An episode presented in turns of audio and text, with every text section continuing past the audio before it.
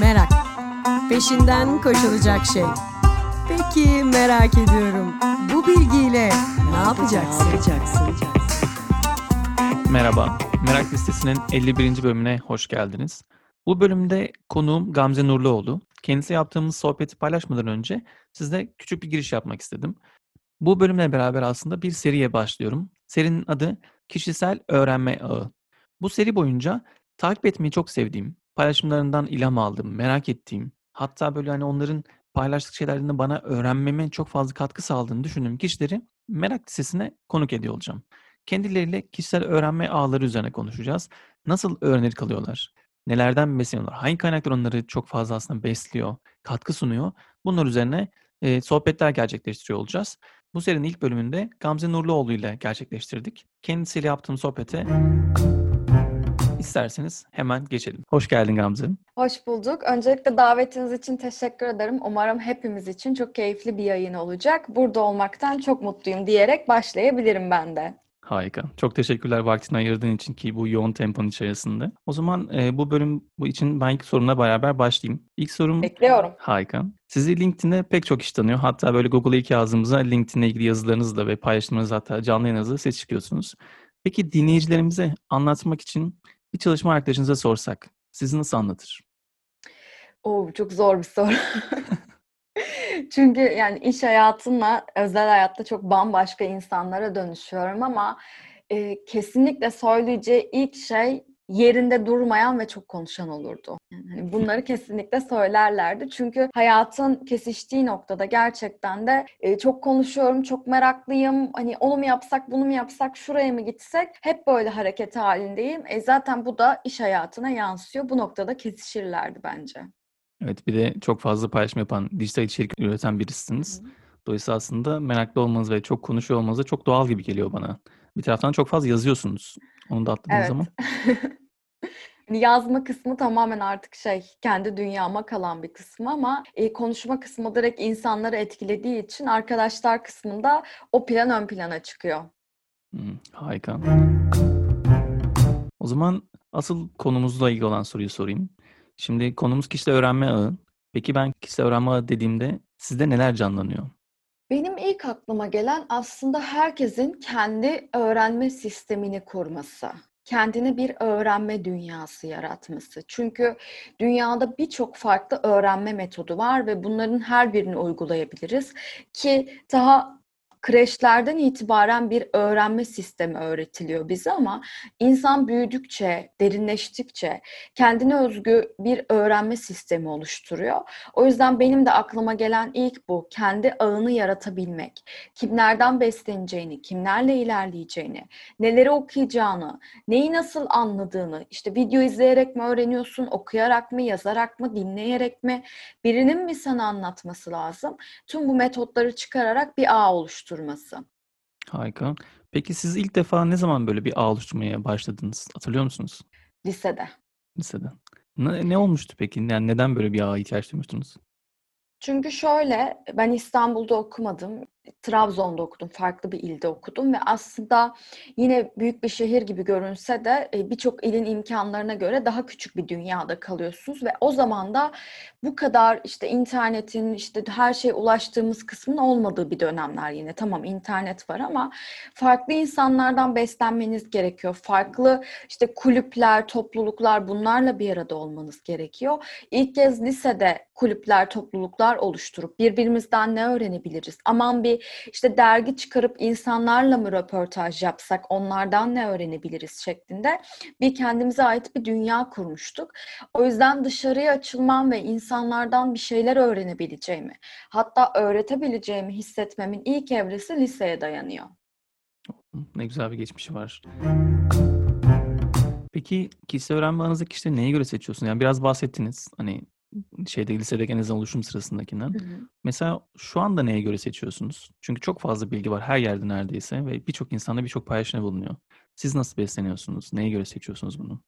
Aslında şöyle, çok fazla insan var, doğru. Çok fazla bizi öğrenmede de etkileyen etmen var, bu da doğru. Ama söz konusu bir insandan bir şey öğrenmek olduğunda benim ilk hissettiğim şey bağ kurabilmesi oluyor. Ben bunu zaten hep söylüyorum. Eğer karşındakiyle bağ kurabiliyorsan ona bir şey öğretebilir ve öğrenebilirsin. Bağ kurmanın ardından da samimiyet geliyor. Bir şeyi bilmek bu arada çok başka bir şey. Öğretilebilmesi çok başka bir şey. Ben bundan bir şey öğrenebilirim diyebilmem için bir insanın gerçekten o hakimiyet alanını bana hissettirmesi gerekiyor. O bilgiyi karşılıksız da verebileceğini ve bunun e, karşılığında ben bunu sana öğrettim tavrında olmaması gerekiyor. Çünkü bunlar zaten insanlar arasına bariyer koyan şeyler. Daha açık, daha şeffaf, daha net, daha bağ kurarak. Bunlar zaten kendini belli eden insanlar. Ama şu da yok mesela. Birinden bir şey öğrenmeniz için sizden yaşça büyük olması, tecrübeli olması, bunların hiçbiri etken değil. En çok hata yapılan noktalar da burası. Ben liseye söyleşiye gidiyorum. Lise öğrencisinin sorduğu sorudan da bir şey öğreniyorum. İşte üniversiteye gidiyorum. Üniversite öğrencilerinden bir şey öğreniyorum. otuz yıllık iş tecrübesi olan birine mentörlük yapıyorum LinkedIn anlamında mesela. Ondan çok fazla şey öğreniyorum. Önemli olan orada biraz algınızı açık tutmanız ve insanların bildiklerini kendime bir öğreti olarak nasıl çıkartabilirim noktasına gelmemiz bence. Hmm, çok güzel. Ya bu söylediğiniz bende şey hatırlattı. Ben de en çok çocuklardan öğreniyorum. Özellikle çocuklarla sivil toplumda çok fazla çalışıyorum. İlk de deneyimim de on yedi yaşındayken çocuklarla çalışmak üzerineydi ve o zaman farklı bir ülkedeydim, Bolivya'daydım. Ve orada gönüllü olarak çocuklar çalıştığımda basketbol dersi ve biraz matematiğe yardımcı oluyordum ama dil gelişimimde inanılmaz bana katkı vermişlerdi ve çok şefkatli yaklaşıyorlardı yaptığım hatalara dalga geçmek yerine. Aksine çok güzel bir şekilde bana çok fazla şey katmışlardı. Harika bir öğrenme süreci olmuş. Kesinlikle öyleydi. Çok meraklı olduğunuzdan bahsettiniz. Merak Hı-hı. ettiğiniz şeyleri nasıl öğreniyorsunuz? Hangi kaynakları kullanıyorsunuz? Ya da kimler sizi besliyor? Aslında şöyle, bir şeyi merak ettiğim anda ilk başta şey düşünüyorum. Buna daha önce bir yerde rastlamış mıydım ya da duymuş muydum? Tabii ki herkes gibi ben de önce bir işte arama motoru araması yapıyorum. Hani ne var, ne yok. Hani bunun hakkında daha önce konuşmuş mu? Ama burada şunu da söyleyebilirim. Ee, çok iyi bir stalker'ım. Yani bence hani hep böyle stalk şey anlaşılıyor işte. Kötü bir şey ya da aman insanların hayatına bakayım bilmem ne. Aman eski sevgilimi stalklayayım. Hep stalk'un adı böyle çıktı ama hayır. Bir şeyi öğrenmek istiyorsanız bence çok iyi bir stalker olmanız lazım. Hmm, stalker'ların hakkını vermek lazım diyorsunuz. Aynen öyle. Nerede ne var, kim ne konuşmuş, hakkında ne çıkmış. Yani atıyorum Google'a sadece o kelimeyi yazmak onun aramasını getirmiyor. Bileşenleri ne? Onunla ne aranmış olabilir? İşte biri bunun hakkında konuşmuş mudur? Bir, bir nevi online dinleme yapıyorum aslında bir şeyi öğrenebilmek için. Twitter'a girip arama yapıyorum. Instagram'a girip arama yapıyorum. İnsanlar bulup o insanlarla sohbet etmeye başlıyorum. Ya bir konu hakkında ben hiçbir şey bilmiyor olabilirim ve onun bir onun hakkında tweetleyen biri bile olabilir. Ona bile ulaşıp bir şey sorabilirim. Eğer hiç bilgiyi bilmiyorsam. Çünkü sınırsız bir kaynak var. Herkes her şeyi de biliyor ama bir yandan da bilmiyor. O yüzden onu da doğru yönetebilmem lazım. Kendime koyduğum bazı noktalar var. Önce şunlara bak, sonra şunlara bak. Mesela ben şeyden hiç hoşlanmıyorum. Hiçbir arama yapmadan bir arkadaşımı arayıp ya bana bunu anlatsana demem hiçbir zaman mesela. Yani ona da çok gıcık olurum. Yani çok basit bir bilgi.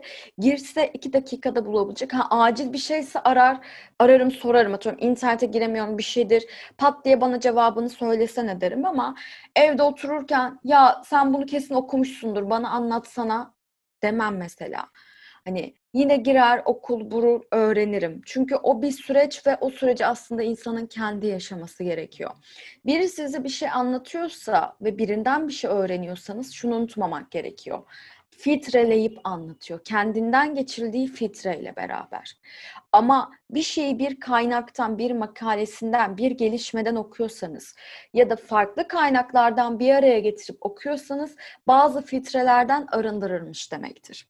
O yüzden de tek bir insandan dinlemektense, tek bir kaynaktan okumaktansa üç dört farklı kaynaktan, üç dört farklı insandan dinlemeyi, öğrenmeyi tercih ediyorum. Harika bir süreç. Peki en yakın zamanda neyi stalkladınız? Neye bu kadar fazla baktınız? Bunu merak ettim şu anda. Yani o kadar çok şey bakıyorum ki yani yakın zamanda en acayip neye bakmıştım diye bir düşündüm şu an gerçekten. Ne geldi aklınıza? İş ile alakasız çok yakında aslında hepimizin şu an gündeminde olan depremle ilgili bir şeyleri araştırmıştım. Hani o çok başka ama hani şey çok merak etmiştim işte o enkaz altında kalma vesaire süreç nasıl oluyor? Evde kendime bir e, deprem üçgeni nasıl oluşturabilirim? Hayat üçgeni nasıl oluşturabilirim? Buna bakmıştım. Bu bir süreç. E, tabii ki hepimiz için kötü bir süreç. O başka. Ama e, iş anlamında da aslında en yakında şeyi araştırdım. TikTok fenomenlerinin psikolojik süreçlerini. Oo, dalga geçiyoruz ama evet. Yani çok dalga geçiliyor, ediliyor ama aslında orada kullanımında ciddi ciddi psikolojik olarak e, makale hazırlayan psikologlar, psikiyatristler var. Ben de tesadüfen denk geldim yani hani hep şöyle düşünüyor ya bir psikiyatrist niye bunun üstüne bir makale hazırlasın diye düşünüyor. Onu bayağı stoklayıp okumuştum mesela. Harika. Bunu paylaşacak mısınız yakın zamanda? Çünkü gerçekten de merak edilecek bir konu. Evet evet gündemimizde var. TikTok'la ilgili bir dosya hazırlanıyor zaten şu an. Onun içerisine koyacağız. Hı hı. Benim de Twitter'da çünkü Orhan Şener var. Onu da konuk edeceğim bu kişisel öğrenme ağı kapsamında. O da mesela TikTok'u inanılmaz savunanlardan birisi. Hani TikTok'u nasıl kullandınız, kendinizi aslında nasıl bir algoritmayla baş başa bıraktınız tamamen size ait deyip TikTok'un çok yararlı kesinlikle olduğunu anlatıyor sürekli. Biraz da belki ona, nasıl, ona da ben de sorayım. Ben de merak ettim aslında bu dediğiniz makaleye bakacağım en yakın zamanda. Çok değişik bir alan gerçekten yani. Kesinlikle. Hatta şey sözünü duymuştum ilk işte TikTok algoritmaları sizi kendinizden çok daha iyi tanıyor. En iyi tanıyan algoritmalar falan diyorlardı. O yüzden derya deniz bir konu. Yani peki, çok iyi bir algoritması olduğu söylenebilir gerçekten. Yani bugün konuştuğumuz LinkedIn'den, Instagram'dan vesaireden çok daha sağlam bir algoritmaya sahip olduğunu biz de biliyoruz. Evet, yani LinkedIn algoritması ben o kadar emin değilim ne kadar bizi tanıyor konusunda zorlanıyorum genelde gerçekten. Bazen tanımıyor doğru. Bir sonraki sorum da şu. Örneğin kalmak, yaşam ve örneğin olmak için neler yapıyorsunuz? Aslında biraz konuştuk bunlardan. Bahsettiğinizden neler yaptığınızdan ama tekrar sorayım. Burada aslında benim hep söylediğim söz bizi çok özetleyen bir şey. Ben hep kendinden bahset dediklerinde şunu söylüyorum. Öğreten, öğrenen ve öğrendikçe daha çok öğreten biriyim diye. Yani öğrenebilir kalmanın yönteminden bir tanesinde öğretmek olduğunu keşfettim. Tabii ki okuyoruz, ediyoruz, yazıyoruz, çiziyoruz bilmem ne vesaire ama ben eğitmenlik noktasına başladığımda bana şu hissi getirdi. Her eğitimde bambaşka bir şey öğreniyorum. Birinin size sorduğu her soru size başka bir dünya açıyor aslında. O yüzden de bu beni çok mutlu ediyor. Eğitimlerde hep şey söylüyorum. Aklınıza gelen her soruyu sorun.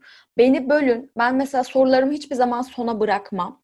Hep deriz evet sorular. Bende öyle bir şey yok. Derim ki beni böl, sorunu sor, cevaplayayım.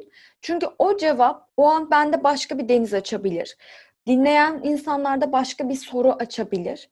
Onları cevaplayalım, temiz temiz gidelim ve zihnimiz aydınlansın diye. Ve bu sürecin gerçekten de her eğitim sonunda öğreten gibi görünürken bana bambaşka şeyler öğrettiğini fark ettim. Ve her eğitime çıkarken de şey diye heyecanlandığımı fark ettim. Acaba bugün değişik ne olacak? Bu heyecan çok önemli bir şey. Aynen öyle. Baktığınızda temelde hep aynı şeyleri anlatıyoruz. Tabii ki değişiklikler oluyor, güncellemeler oluyor ama temelde konumuz aynı. E, ben haftada üç eğitim, dört eğitim verdiğim oluyor. Sıkılmıyor musun diyorlar mesela. Sıkılmıyorum çünkü her eğitim bana bambaşka bir şey öğretiyor. O enerjiyle, o hissiyatla çıktığınızda bu şeyi halledebiliyorsunuz. Ama şöyle çıkarsanız, hadi anlatayım gideyim, aman çok da soru sormasınlar, yorgunum zaten diye. Aman şu işte çok soru gelmesin. Çoğunu ifade ettiniz. Yani hani soruları sonda arayayım da benim işte şeyimi bölmesinler diyor mesela. E, motivasyonum bölünmesin. Diyorum ki odağım bölünmesin. Hani birçok moderasyoncu da şey diyor. Ortada mı alacaksın soruları? Bölünmesin. Hani istiyorsanız ben sonda toparlarım falan. Diyorum ki karışmayın. Siz hiç karışmayın. Moderasyonunuzu da istemiyorum. Ben soruları tek tek alıp tek tek yapacağım. Hani o yüzden bu beni ayakta tutan ve öğreten süreç gerçekten.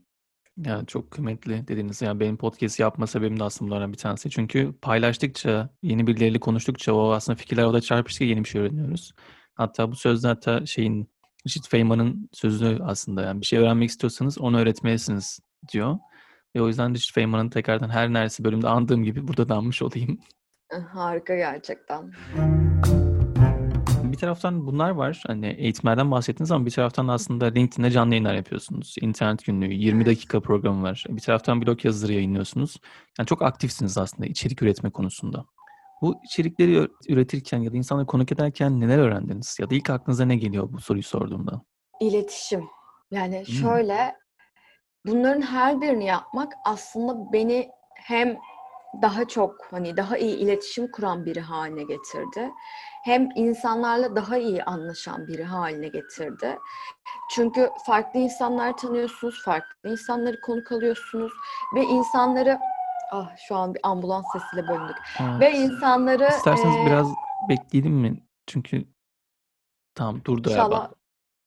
Durdu İnşallah evet. İnşallah şey... birileri iyidir. Evet, evet. Burada bu sesi dar bir cadde olduğu için ses biraz uzun sürüyor.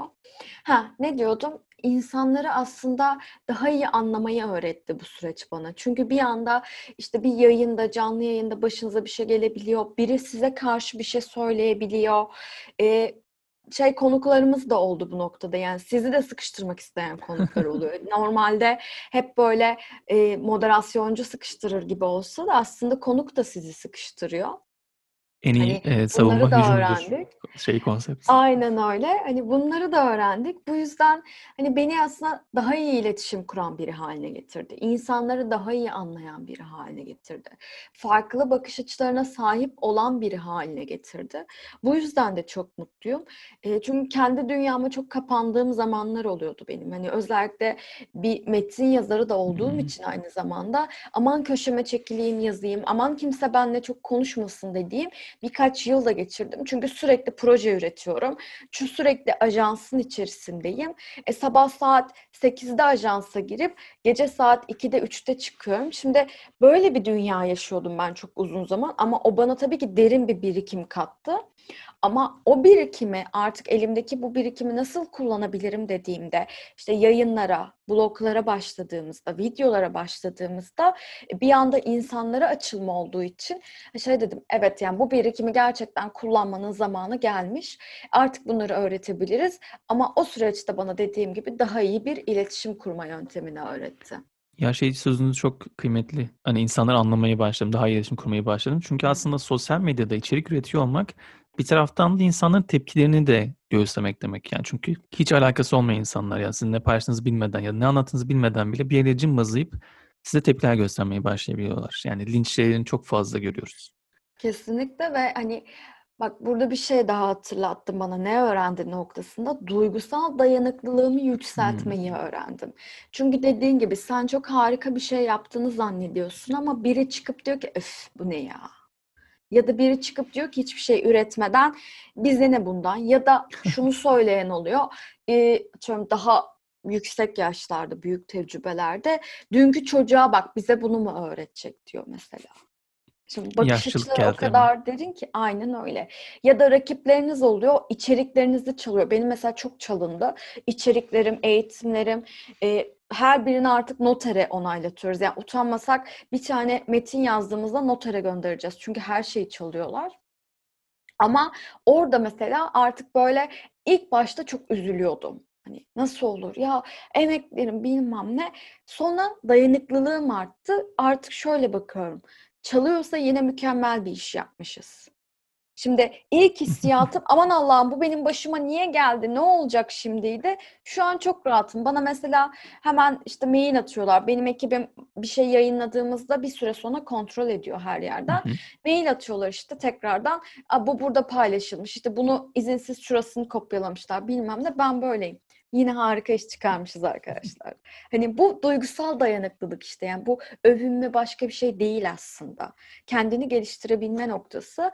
E, bütün bu süreç bana bunu temelde öğretmiş. Ona çok güzel bir nokta. Özellikle de yirmi birinci yüzyıl becerilerinde en öne çıkanlardan bir tanesi duygusal dayanıklılık. Ve toplum olarak da çok zorlandığımız bir konu. Çünkü duygularımıza çok fazla alan açmıyoruz. Duyguları tanımakta zorlanıyoruz. Onları da kontrol etmeye çalışıyoruz ama tamamen aslında daha da kötü hale getiriyoruz.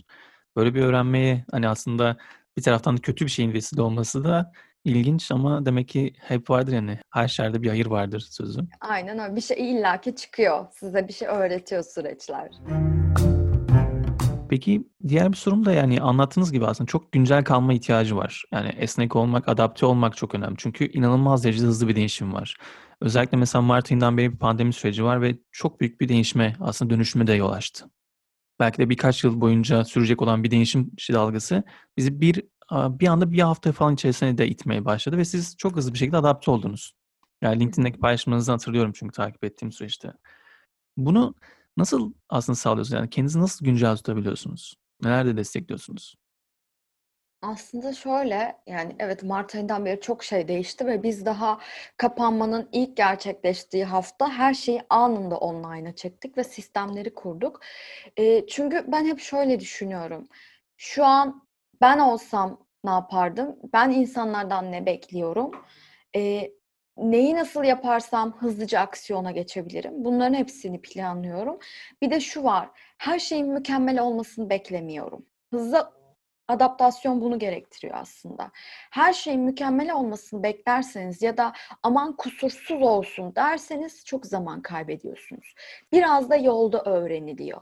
Ben hiçbir zaman her şeyin en iyisini, en mükemmelini bilirim demediğim için bir bilgi paylaştığımda da mesela bir şey öğrendiğimde onu işte aktarabilmek için ön araştırmalarımı yapıp aktarıp sonuna şunu ekliyorum.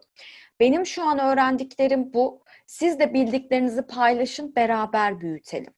Bunu söylediğinizde biri gelip şey demiyor. Eksik öğrenmişsin demiyor. Yanlış biliyorsun demiyor. Hızlı öğrenme sürecinde, adaptasyon sürecinde eksik öğrenebilirsiniz. Yanlış bilgiyle karşı karşıya gelebilirsiniz. Ama duruş olarak mükemmelim, hatasızım, her şeyi ben biliyorum'a sahipseniz sizi yerle bir ederler. Duruş olarak eksiklerim varsa bana söyleyelim, beraber büyüyelim ve beraber öğrenelim derseniz altına nazik bir şekilde ''Aa Gamze bu da var, Gamze bunu da eklesene.'' Benim mesela öyle çok yazım vardır. Yayınlarım blogta da. Derim ki siz de katkılarınızı söyleyin. Sadece LinkedIn postuna değil, blog yazısına eklemelerinizi yapayım. Adınızla, soyadınızla, sitenizde. Bu bir öğrenme süreci. Diğer taraftan güncel olmam çok önemli ama güncel olmak da şu değil. İnsanlar şey zannediyor. Bütün gün bir şey okuyayım da güncel kalayım. Hayır. Ya okumak için ayırdığımız bir süre var. Araştırmak için ayırdığımız bir süre var. Ama ben ne kadar yorgun olursam olayım mesela dışarı çıkıyorum, arkadaşlarımla görüşüyorum, sektörden arkadaşlarımla görüşüyorum. İşte pandemi döneminde görüşemedik, Zoom yaptık. Hani beraber sohbet ediyoruz vesaire. Çünkü sizi güncel tutan ve insanların algısında tutan şey de bu. İletişimde kalabilmek. Evet, her sabah mesela bir listem var. Açıp onu okuyorum güncel kalabilmek için. Belirli bir site listem var mesela. Sabah uyandığımda işte güne başlarken haber yayınlanmış mı? Bir şey var mı? Gelen giden var mı? Onlara bakıyorum. Google'ın uyarı sistemini kullanıyorum. Ben bakmasam bile bana güncel haberleri, makaleleri gönderiyor. Onlara bakıyorum. Gün içinde arkadaşlarımı takip ediyorum. Onların bloglarına bakıyorum. İşte sektörden insanlarla bir araya gelip artık Zoom yapıyoruz ama normalde buluşup kahve içip siz ne yapıyorsunuz diyorum.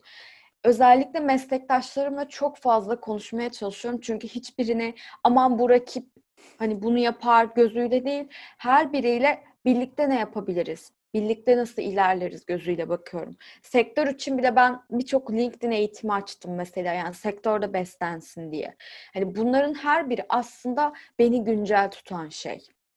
Çok Yoksa iyi. Dediğim gibi bilgisayar başına oturayım da her şeyi okuyayım. Bu güncellik değil. Bir yere hapsolmak demek tek başına. Çünkü okuduğum bilgiyi yorumlayıp filtreleyecek farklı bakış açıların yoksa yine güncel kalamayacaksın. Yani çok değerli söylediniz. Hatta tam böyle bir sonraki soracağım soru vardı bununla ilgili. Ona doğru gidiyor. Yani algoritmaların yankı odası ama ondan önce böyle bir yerde parantez açmak istedim. Şeyden bahsettiniz böyle işte mükemmellik kavramından. Aklıma hemen şey geldi. Pürüzlü mükemmellik kavramı geldi. Sanırım Mehmet Doğan'la Yiğit Ahmet Kurt'un kitabıydı. Mediket Yayınları'ndan. E, gerçekten aslında mükemmel dediğimiz şeydeki algıyı değiştirmek çok kıymetli geliyor.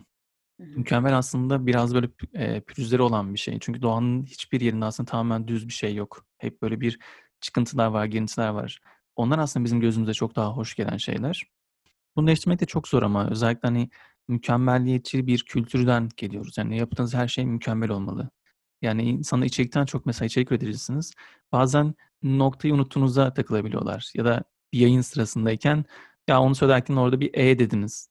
Yani tamam ama yani günlük hayatın içinde var. Aynen öyle. Yani mükemmel algısı gerçekten de insanlarda e, biraz değişmesi gerekiyor. Örnek veriyorum. E, bu yayının mükemmel olması demek biraz önce geçen ambulans sesini kesip atmamız demek değil mesela. Tüh hani... kesmiştin falan diyorsun. Kesmeyin kalsın. Hani buradaki konuşma, bizim neyden bahsettiğimiz, insanlara verdiğimiz his, kurduğumuz bağ, bunlar mükemmelliği getirecek. Yoksa bir ses duyduk, aman kapı çaldı, aman şu oldu. Bunlar değil. İnsanlarla bağ kurabiliyorsanız bunları tolere edebiliyorlar. Örnek veriyorum, biz bir video çekimi yapmıştık. Sadece iki dakika videolarını. Ama videoyu çektiğim mekandan, yani mikrofon kullanmamıza rağmen ben de çok hoşnut değildim. E, ve çekimi tekrarlayacaktık. Ama o hafta pandemi başladı, kapanmalar başladı, hiçbir yere gidemedik. E, ben dedim ki yani bir şey de paylaşmak istiyorum. Emek de verdik, insanlar da evde. Ne yapacağız videoları yani? Hani kullanacak mıyız? Teknik olarak bazı düzenlemeler yapıldı. Arkadaki seslerle oynandı, renklerle oynandı. Bir kıvama getirdik. Ve bu videoları paylaşırken önce iyi değil, paylaşmayalım dedik. Yani istediğimiz mükemmellikte değildi. Sonra dedik ya saçmalamayalım, içerik bu. Biz onları yayına aldık ama yayın alırken de şunu söyledik. Bunlar bizim ilk videolarımız. Hatalar olabilir. Biliyoruz bazı videolarda ses çok çıktı ama aslında biz bu videoda bundan bahsediyoruz. Bak siz buraya odaklanın dedik. Ve insanlar artlarına biri de gelip demedik. Aa, bunlar şöyle, bunlar böyle bilmem ne. Herkes çok beğendi. Algıyla verdik onlara çünkü. Evet, çok ifade etmek, bunun farkında olduğunuzu göstermek aynen çok önemli. Aynen öyle. Bağ kurduk. Kendimizi anlattık. Senin için bir şey yapıyorum ve farkındayım. Çok iyi iş çıkmadı ama bu senin için dedik biz. Ve çok da güzel yorumlar aldık. Mükemmellik aslında hissi yönetebilmekte başlıyor bence. Aa, bu sözün çok güzel. Ben bunu e, programın tanıtımında kullanayım. Süper. Biraz önce söylediğim gibi bir sonraki sorun aslında yankı odaları üzerine olacaktı. Çünkü yani sosyal medyanın hep görüyoruz böyle işte sosyal düşünce, ay, sosyal dilemma şeyi vardı. Sosyal ikilem Türkçesini şey yapamadım. Hı hı. Sosyal ikilem belgeseli mesela çok yankı yaptı. İnsanlara belki de ilk defa bir tek e, devlerin içerisindeki insanların çok net bir şekilde bunlardan bahsediyor olması belki de etkiledi bilmiyorum ama algoritmalar bizi tutuyorlar. Ve yankı odaların içerisine hapsolduğumuzda da bir şeyleri öğrenmek ya da öğrendiğimiz şeyi farklı yerden görebilmek iyice zorlaşıyor. Yani şu an mesela LinkedIn'de benim için öyle yani. Çok fazla benzer kişileri çıkartıyor. Bazen yeni bir şey bulmak için inanılmaz uğraşmak zorunda kalıyorum. Ve bu beni yoruyor.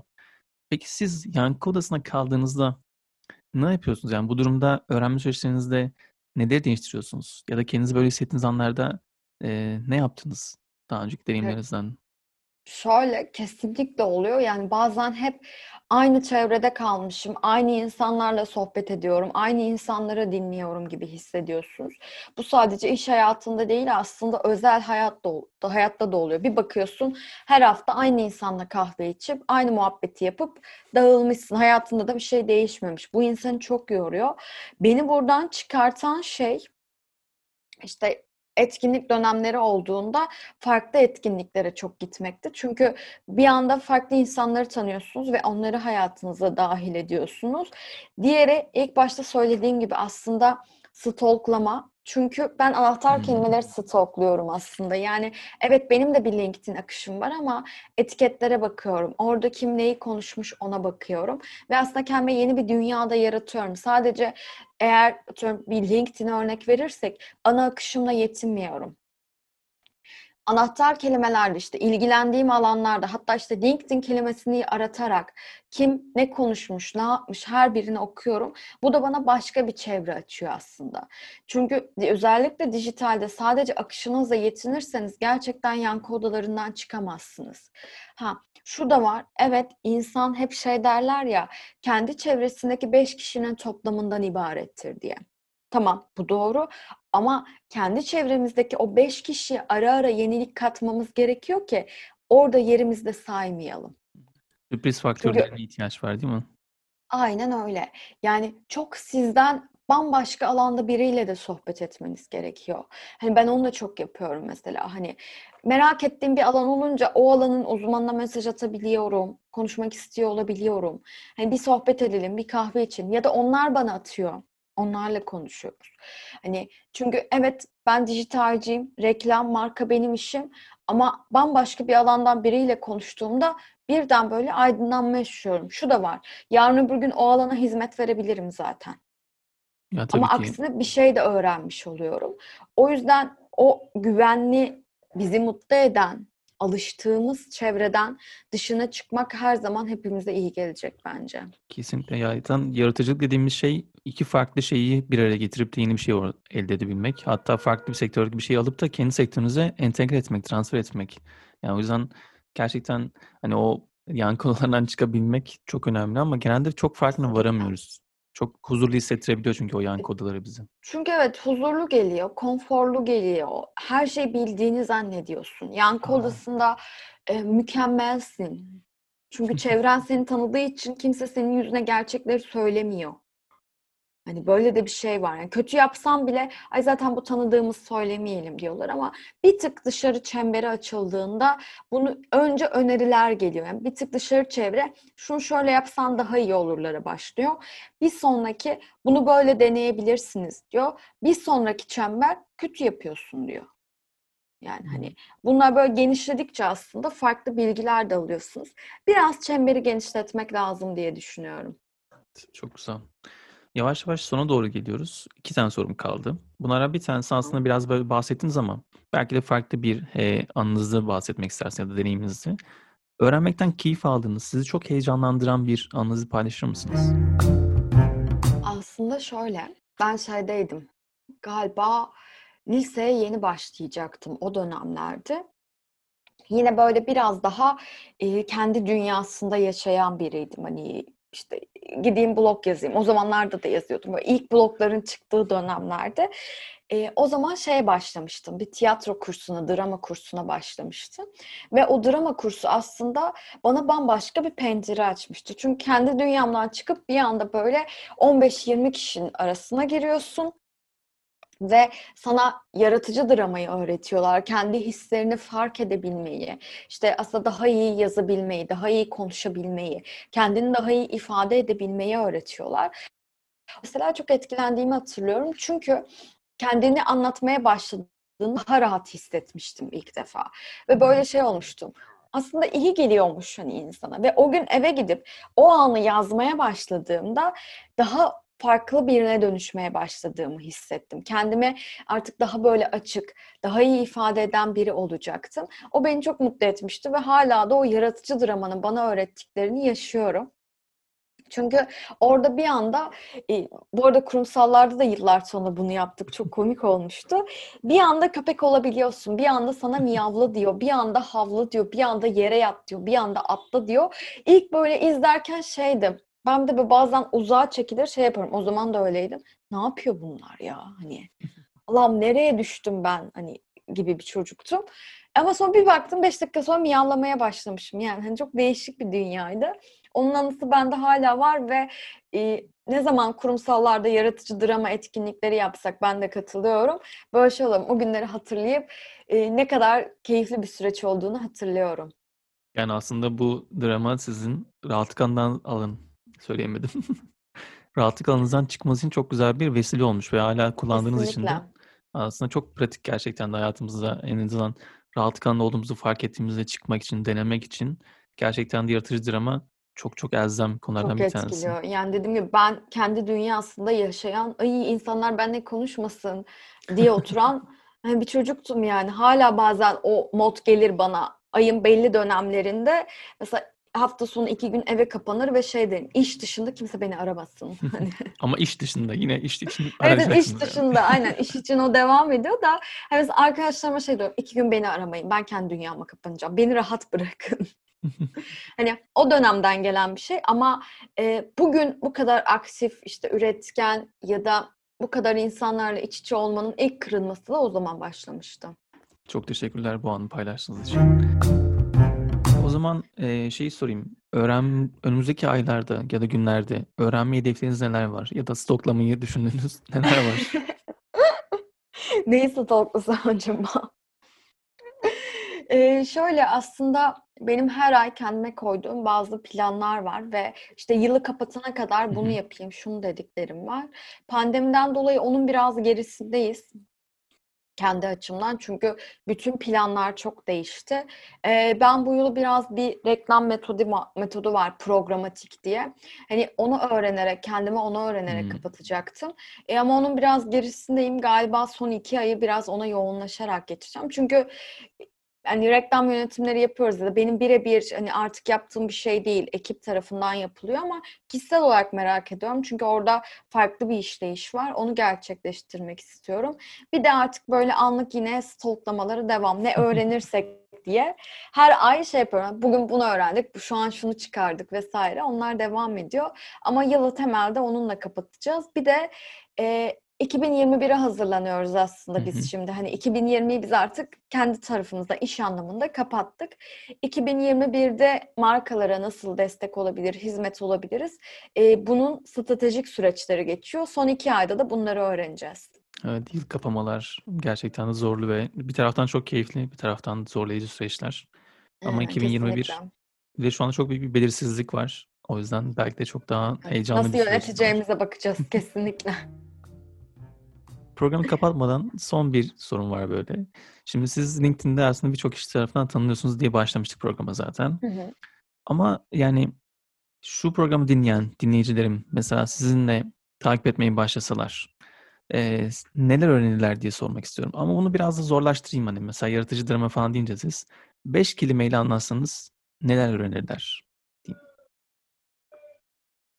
Kendileri olmayı, hı hı. bağ kurmayı, hiçbir insanın hatasız olmadığını, iyi iletişim kurmayı ve kişisel marka olmayı öğrenirler. Evet. Çok teşekkür ederim. Kişisel marka konusunda zaten gerçekten yaptığınız paylaşımlar çok etkili ve çok kıymetli. Çok teşekkür ederim. Benim sorularım ben bu kadardı. Çok keyifli bir sohbet oldu. Sizin eklemek istediğiniz bir şey var mı? Ya da şunu da konuşsaydık falan dediğiniz bir şeyi. Öncelikle ben de çok teşekkür ederim. Çok keyifli bir süreç oldu. Ee, öğrenme o noktasında şunu söylemek istiyorum. Kalıplara takılı kalmasın kimse. Yıllar içerisinde kendi sisteminizi oluşturun ve biri size bir şeyi bu böyle, bunu böyle öğren, bunu böyle yap ya da bunu böyle bir diye dayatıyorsa oradan kaçın. Bir şeyi bir ayda öğrenebilirsiniz, üç ayda öğrenebilirsiniz, bir ay, bir günde öğrenebilirsiniz. Bu bir süreç. Neden öğrenemiyorum diye bir şey de bırakmayın. Belki zamanı değildir. Ara sıra tekrar deneyin. Ama hani demin dedim ya, kendiniz olmayı, iyi hissetmeyi vesaire. Bunları yaşadığınız noktada öğrenme de gerçekleşiyor. Süreçler de daha kolaylaşıyor. O yüzden kendinize her zaman değer verin ve kendi sisteminizle hayatınızı oluşturun. Söyleyeceklerim bunlar. Çok teşekkürler. Yani tekrardan çok teşekkür ederim vaktinizi ayırdığınız için. Merak Listesi'nin elli birinci bölümünü dinlediniz. Bir sonraki bölümde yeni bir konumla sizlerle olacağım. Görüşmek üzere. Hoşçakalın.